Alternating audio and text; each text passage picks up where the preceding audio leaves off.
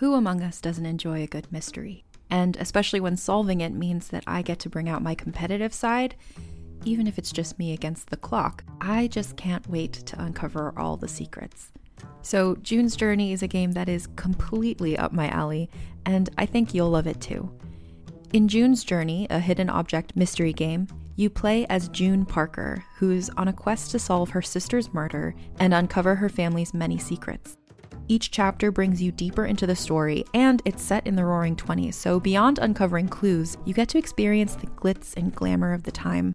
June's Journey is definitely not a game I play mindlessly, which I love because I get genuinely invested, and a lot of it is a race against time, so there's a little fun added pressure of trying to find the clues as quickly as you can in each scene. There are also tons of ways to customize the island that you're on, learn more about the characters, and then new chapters are added weekly, so you really can't run out of things to explore. So if you think you're up to solve this case, download June's Journey for free today on iOS or Android, or play on P C through Facebook Games. June needs your help, detective.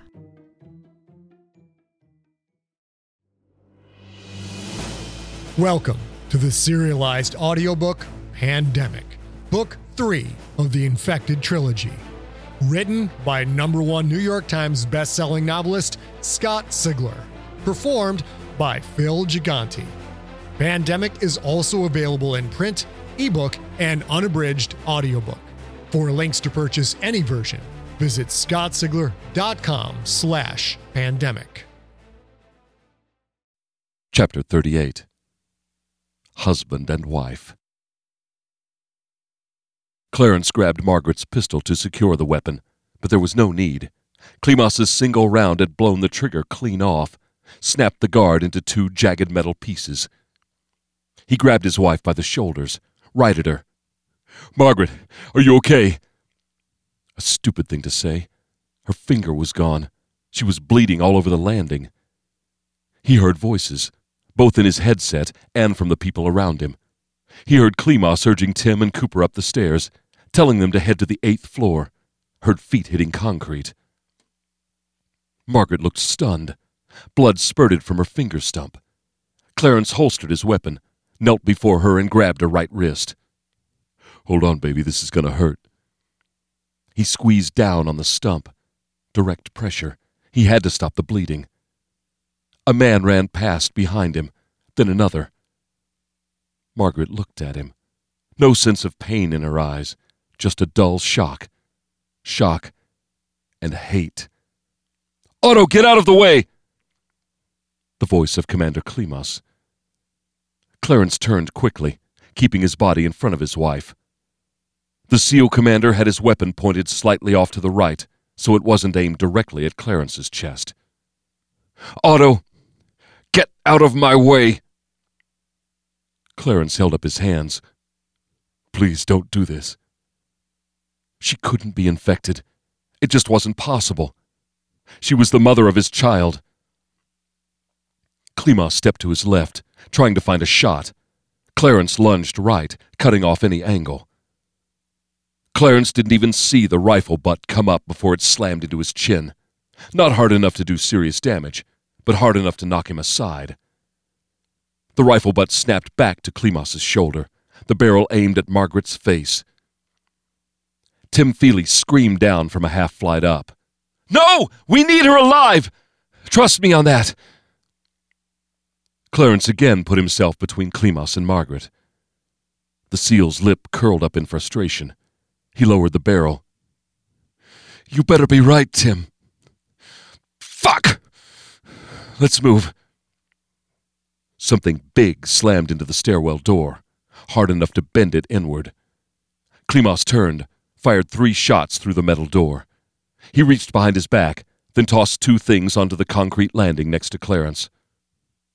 "Look at her magazine," Klimas said. "If there's only one round gone, that's the bullet she used to kill Bogdana. Then the decision is yours. We're going to the eighth floor where there's a way out. We're not waiting for you." Klimas sprinted up the steps. Clarence looked at what the SEAL had dropped. Two zip strips, one grenade. He felt hands fumbling for his weapon. He turned instantly and did something he had never thought himself capable of doing. He hit Margaret. A short left to the jaw, snapping her head back. She let out a moan, sagged weakly. Bullets tore through the dented metal door, kicking up puff spots of concrete when they sparked off the cinderblock walls. Clarence's left hand grabbed the zip strips and grenade, shoved them into his pocket, even as his right drew his Glock. The door rattled once from someone hitting it, then bounced open. He fired three times at the first movement. Bodies ducked away, leaving the door to automatically swing shut. Her weapon. Her magazine. Clarence grabbed the ruined pistol and shoved it into his empty thigh holster. He reached behind Margaret's back, lifted her, and tossed her over his shoulder, even as his feet carried him up the concrete steps. His legs drove him to the next landing. Behind him, he heard the first floor stairwell door slammed open, this time from something bigger than just a man. A roar, an inhuman sound that echoed through the enclosed stairwell. Clarence bounded up the stairs, taking them two and three at a time despite Margaret's extra weight. He heard footsteps behind him, footsteps and a deep giggling growl. Careful to keep Margaret on his shoulder, Clarence shoved his pistol into his webbing belt, then pulled the grenade Klimas had given him. He squeezed the handle, lifted the grenade to his mouth, bit down on the pin and twisted his head to yank it free. He tossed the grenade behind him, heard the handle flip away and bounce off the wall with a hollow, metallic ting. Four seconds. He kept driving upward, two steps at a time. Two seconds. He made it up a flight and a half before the bang rattled the stairwell, shaking the air and the concrete alike. Farther back, he heard a scream of pain, a scream just as inhuman as the roar had been.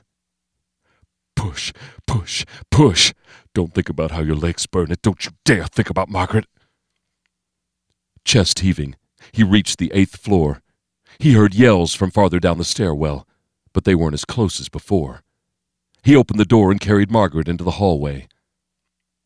He turned the first corner he saw, getting out of sight of the stairwell door. Chest heaving, he set Margaret down. The right side of her jaw was already swelling. Blood ribbons coated her hand. She blinked slowly, tried to sit up. He gently pushed her back to the floor, needing only a tiny amount of pressure to do so. Margot, hold on. Just hold on. He had to check her weapon, see if Klimas was right. Margaret clutched weakly at his forearm. Get off me! She looked at him with nothing but hate in her eyes. This isn't my wife. This isn't Margaret. Clarence drew her ruined pistol from his thigh holster, looked at it. She couldn't be infected. Couldn't be. He pushed the release and slid the magazine free. There wasn't time for it, but he couldn't help himself. He counted off the rounds. Eleven.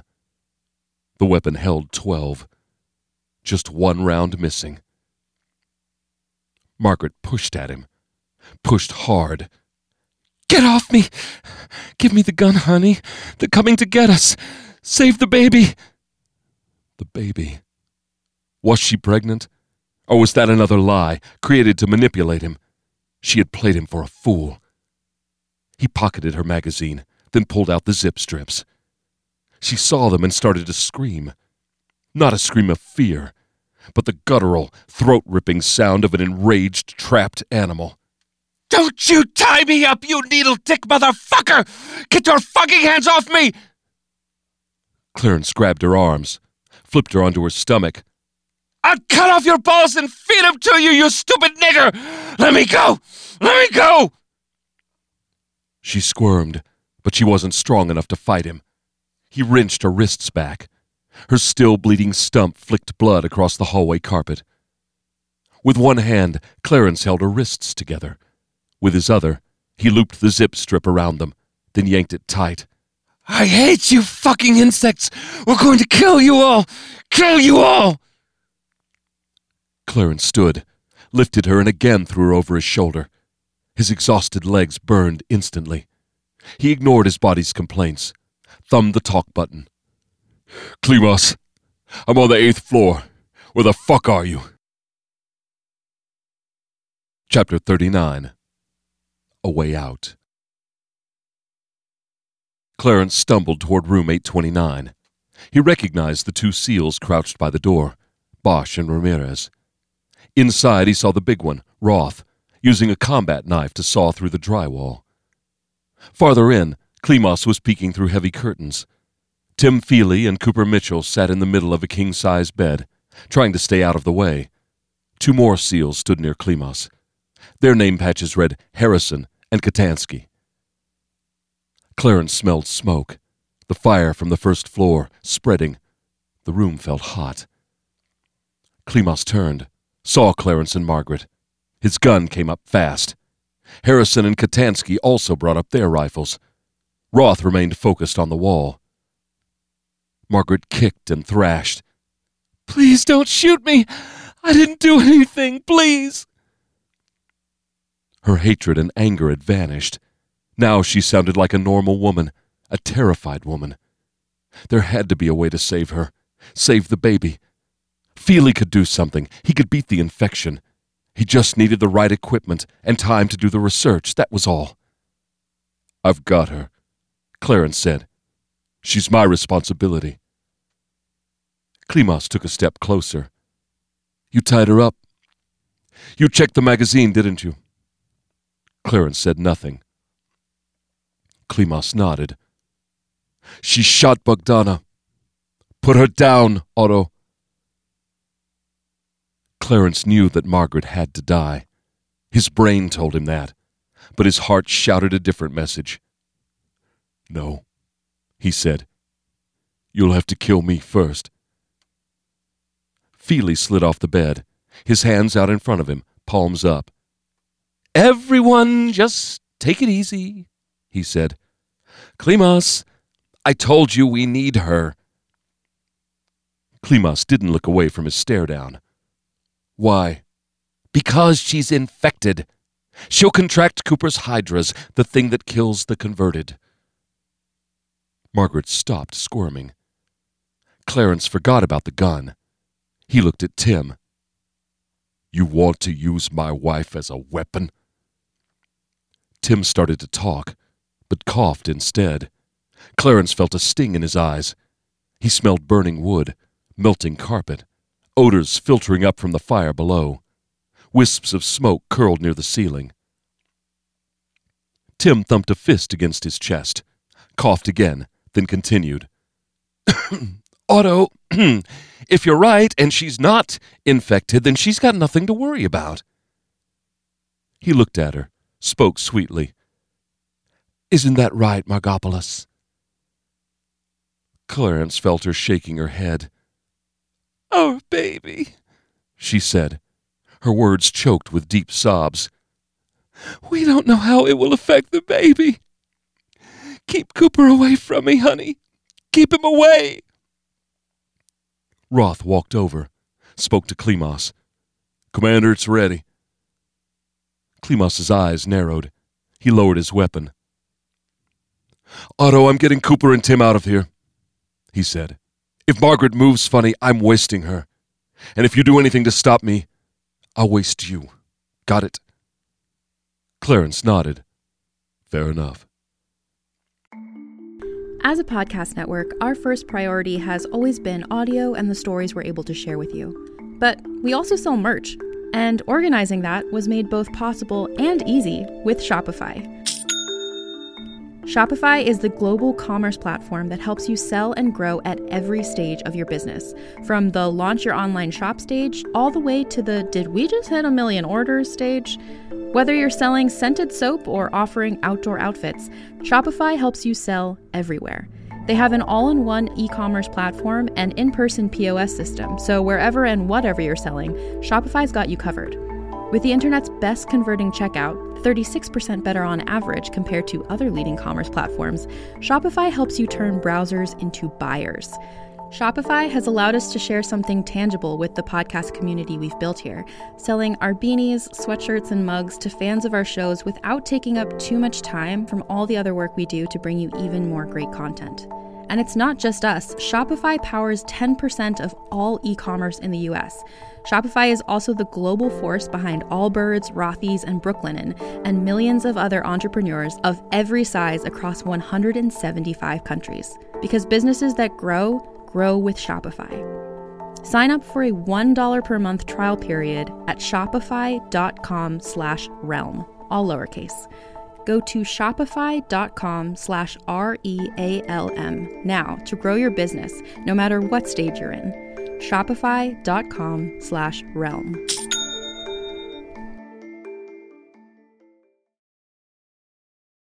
Does Monday at the office feel like a storm? Not with Microsoft Copilot. That feeling when Copilot gets everyone up to speed instantly? It's sunny again. When Copilot simplifies complex data so your teams can act, that sun's shining on a beach. And when Copilot uncovers hidden insights, you're on that beach with your people and you find buried treasure. That's Microsoft Copilot. Learn more at Microsoft.com slash AI for all. Klimas tilted his head toward the man-sized hole Roth had cut into the drywall. Through it, Clarence saw concrete. "That's the exterior wall of the hotel," Klimas said. "It abuts another building that's only a foot away. We're blowing through both and entering that building. Then we're descending to a tea shop that's on the ground floor, at the corner of Pearson and Rush. I'm hoping the building is empty, and we can make it down without much of a fight. From there, we're going to figure out a way through the enemy lines." "Enemy lines?" Clarence said. "They're just a mob." "You'll see soon enough," Klimas said. "Everyone into the hall." Bosch and Ramirez were still at their posts, guarding the hallway in both directions. Smoke curled thickly at the ceiling. The place was going up fast. Roth pulled the door shut. He held a small detonator in his hand. "Fire in the hole," he said, then pushed the button. It didn't sound like much of an explosion. More of a whoomp than a bang. Roth opened the door. A cloud of dust billowed out. Clarence looked in. The blast had punched clean through. He felt cold air pouring in, saw a brick wall beyond. "First wall down," Roth said. "Now to blast our way into the other building. Sixty seconds." He started placing small charges of C four. On his shoulder, Clarence felt Margaret start to shake. He turned, saw that Cooper Mitchell was standing right next to them. He was holding his exposed wrist near Margaret's bloody hand. On that wrist, a red spot, a small patch of sagging skin. It looked like he'd just popped a huge blister, but Clarence saw no fluid. Tiny motes of floating white hung in the air for a moment, then dissipated into nothingness. Cooper smiled wide. "Enjoy that, lady. You enjoy the fuck out of it." He stepped away. Clarence set Margaret down on her own feet. With her hands still zip-stripped behind her back, she leaned against the wall. She shook violently. She stared at Cooper Mitchell, her eyes wide with terror. Chapter forty. Hit the Lights. Paulius lay on a tile floor, mostly hidden behind the low brick wall of the dark tea shop's broken window. Outside in the cold, windy night, the few remaining lights lit up hundreds of converted running through the streets, yelling in victory, screaming in psychotic rage, sometimes shooting guns into the air. Most of the time they moved south, toward the Park Tower. But sometimes they seemed to get confused. They ran north on Rush, or west on Pearson, and when they did, their own kind shot them down. Thirty meters along either of those roads, a line of cars, trucks, and other debris ran from sidewalk to sidewalk, completely blocking any way through. Barrel fires burned in front of these bulwarks, blurring any sight of the forces that hid behind them. Paulius had to figure out how to cross those lines. The Gothic Archdiocese of Chicago was directly to the north, across Pearson. Paulius saw troops and guns lurking in the church's broken stained-glass windows. He could lead his people into that building, search for an exit that would come out behind the converted street-blocking wall, but he had no idea how many enemy troops waited inside. Kitty-corner to the tea shop, across the intersection of Pearson and Rush, was a ten-story brick building, but going for that would expose him to fire from the troops behind the bulwarks of both streets. Plus, There was no guarantee the place wasn't full of snipers just waiting for him to show his hand. And due west across Rush, a round skyscraper some forty stories tall. Same problems as the other buildings. Every route seemed blocked, heavily defended. There had to be a way. He couldn't count on help from anyone else, because no one answered his calls. As far as he knew, all the Rangers were dead. He'd lost most of his own men, just six out of twenty left, including himself. But if he could get Cooper Mitchell to safety, his SEALs would not have died in vain. The move from the Park Tower to the tea shop had bought a few minutes' reprieve at best. The hotel was on fire, but if enemy troops were still in there, still searching, they'd soon find the hole Roth had blown through the wall. After that, Paulius had only minutes before the converted swarmed in. There was only one option. He had to punch an opening in one of the enemy lines. That opening wouldn't come cheap, and they had very little ammo left with which to make it. He turned and crawled across the cold floor, his fatigue scraping against broken glass. He moved behind the shop's main counter to join the others.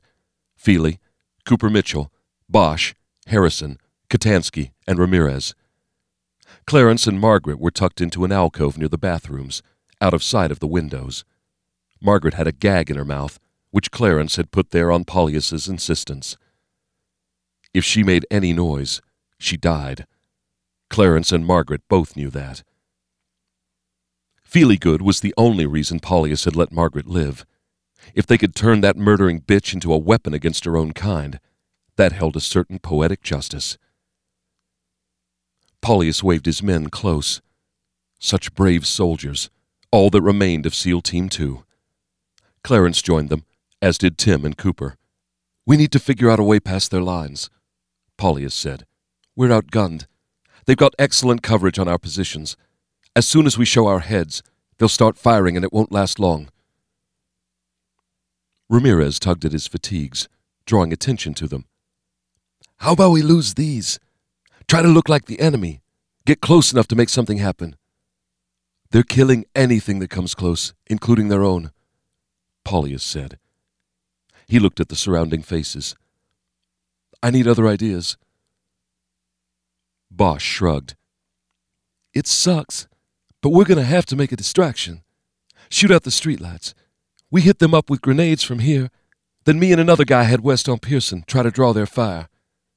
Few minutes later, Commander, you and the others take the package north on Rush."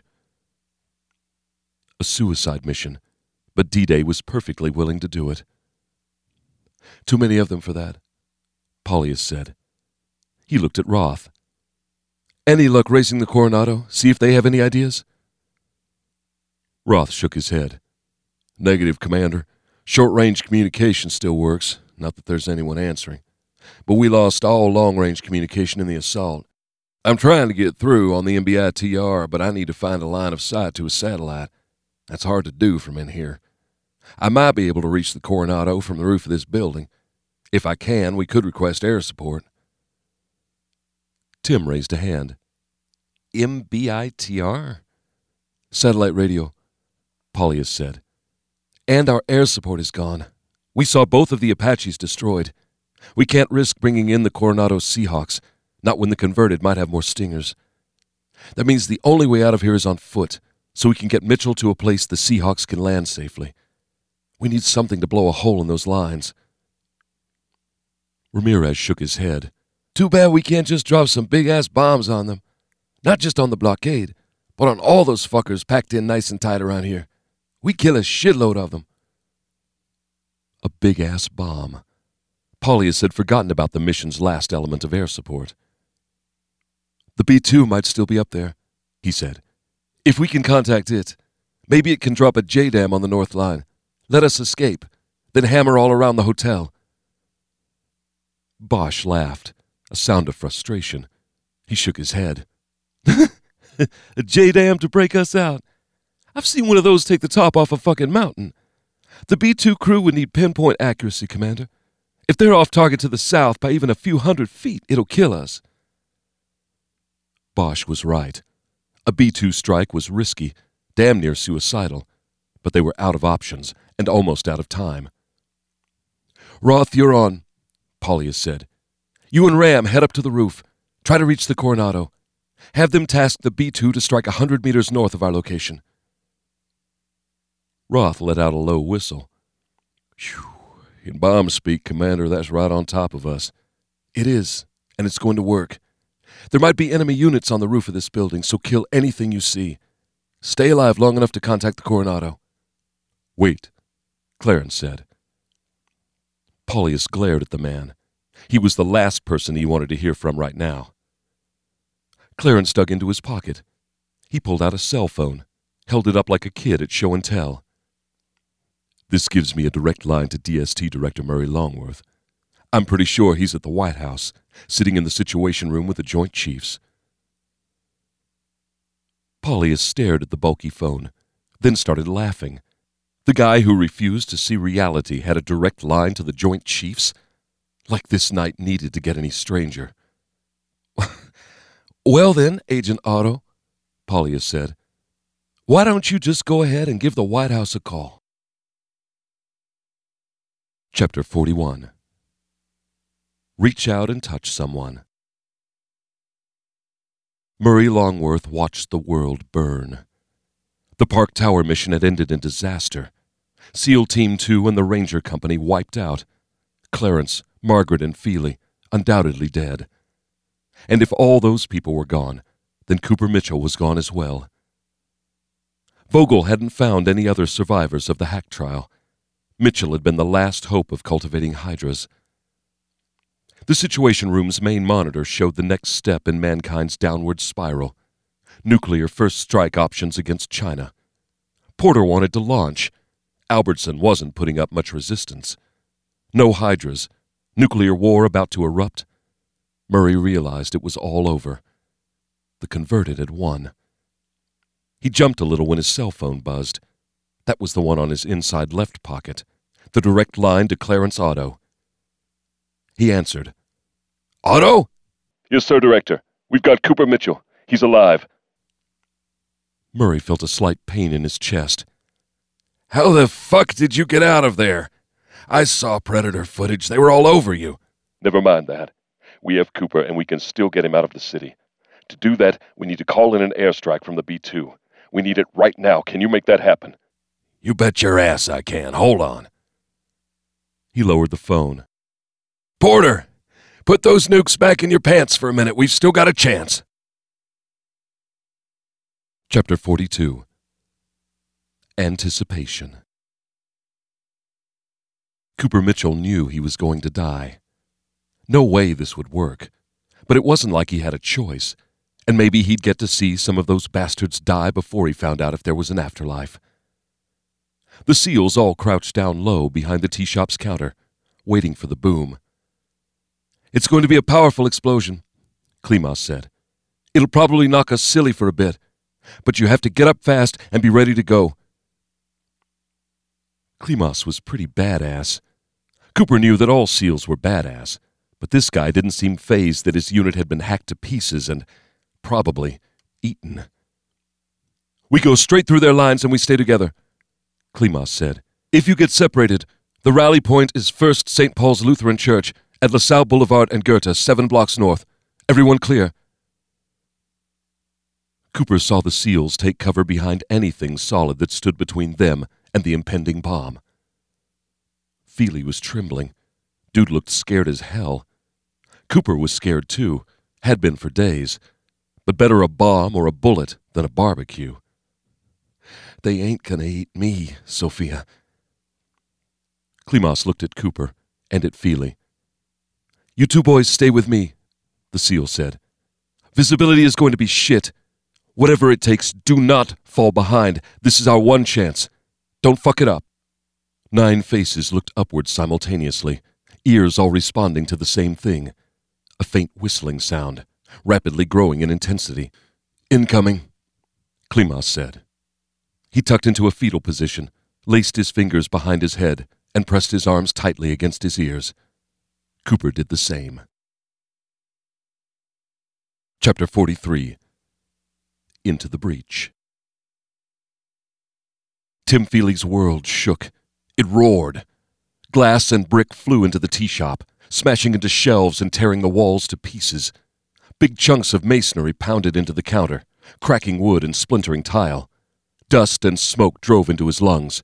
He coughed, screamed for help, only to realize his voice sounded impossibly small and far away. He blinked, tried to see through the swirling haze. A hand grabbed his collar. "Get your ass up, Feely! Move!" Klimas. His voice sounded distant, but it was a beacon. Tim heard Klimas screaming at Cooper.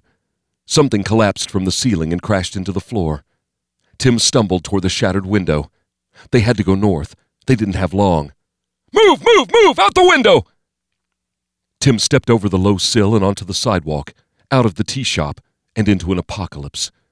The winter wind swirled up clouds of thick dust, cutting visibility to just a few feet. He heard things crashing. Things falling, pieces of building crumbling and dropping to the street below. Gunfire. He stooped, tried to get low. His hands found a car. No, part of a car. He started to kneel down behind it when that iron grip hand grabbed him again. "Up!" Klimas said. "Stay behind me!" Another SEAL fell in next to Klimas. Tim didn't know which one. They moved. He followed. They ran half-crouched, rifles at their shoulders, turning left and right to fire while never breaking stride. Tim saw a man on his right, Cooper Mitchell. Something exploded off to the left, kicking up a fresh wave of dust and dirt. Tim shielded his face and kept moving. People screaming, guns firing, the snap of small explosions. He looked forward, saw Klimas's back, but the other SEAL wasn't there anymore.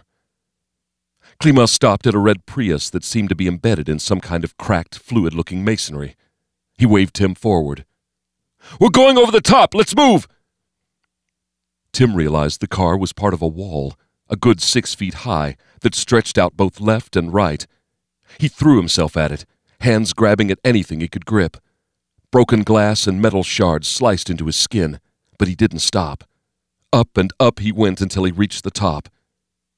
He heard an automatic weapon firing, then the blast of a shotgun. He slipped and fell, tumbled down the hard wall's far side.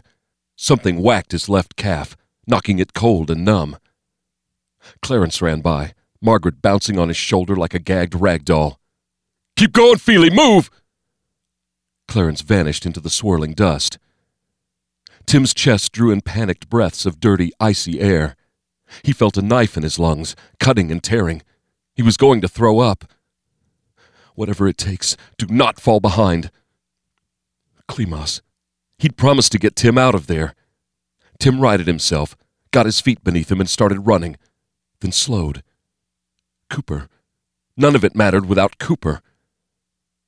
Tim turned back, saw Cooper land face first on the rubble-strewn pavement. And behind him, a stumbling man with half his face torn away. Dust-caked blood sloughing down the white of his exposed temple and cheekbone, a big-toothed forever smile where his lips no longer were. He held a red axe. Cooper. None of it mattered without Cooper. Tim ran toward them, or tried to, but his leg wouldn't respond, so he hopped instead. On the ground he spotted a head-sized shard of concrete. Tim bent, grabbed, lifted, hopped. The man limped toward Cooper, one shredded foot dragging along for the ride. He raised the axe into the air, gurgled a wet battle cry, and arched his back to bring the blade down hard. Tim got there first. He didn't recognize the sound that came out of his own mouth. He'd never made a noise like that, not once in his entire existence. With both arms, he shoved the jagged concrete forward, drove a rough point into the good side of the man's ruined face. The hard concrete crunched through tooth and bone, rocked the man's head back, dropped him like he'd been hit by a heavyweight hook. The axe clattered to the slush-streaked pavement. "Cooper, get the fuck up!" Cooper crawled forward on raw hands and torn knees, the jeans on his right thigh wet with dust-coated blood. The half-faced man sat up. He reached for the axe. Cooper. None of it mattered without Cooper. Tim Feely stepped forward, the pain in his leg forgotten. He put one foot on the axe, raised the chunk of concrete into the air. The man looked up. Maybe he smiled, but now both sides of his mouth were destroyed, so who could tell? Tim brought the concrete down like a misshaped hammer. The man's skull collapsed, folding in on itself in a sickening liquid crunch. The man didn't move. Tim leaned down, drew a deep breath, and screamed a long, unintelligible roar at his dead enemy. The intelligent part of his mind, the educated part, the civilized part, that part had checked out. Something primitive had taken its place. A hand on his neck, pulling him. "Feely, come on!" Klimas. Klimas had come back for him. The SEAL pulled Tim through the smoke, pushed him, did the same with Cooper, stopped and turned and fired, pushed and pulled them some more. Tim stumbled forward. He didn't know how long. He just kept moving. His ears rang. He had no strength left. He couldn't breathe. He felt dizzy. He kept moving until someone grabbed him, shoved him to the left. "In there!"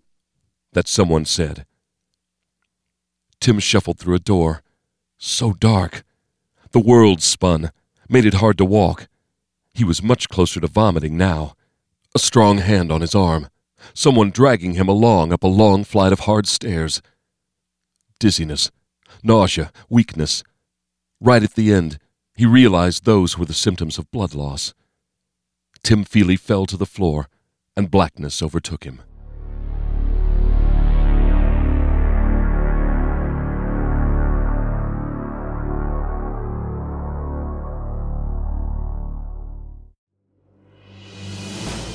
You have been listening to Pandemic, book three of the Infected trilogy by number one New York Times bestselling novelist Scott Sigler.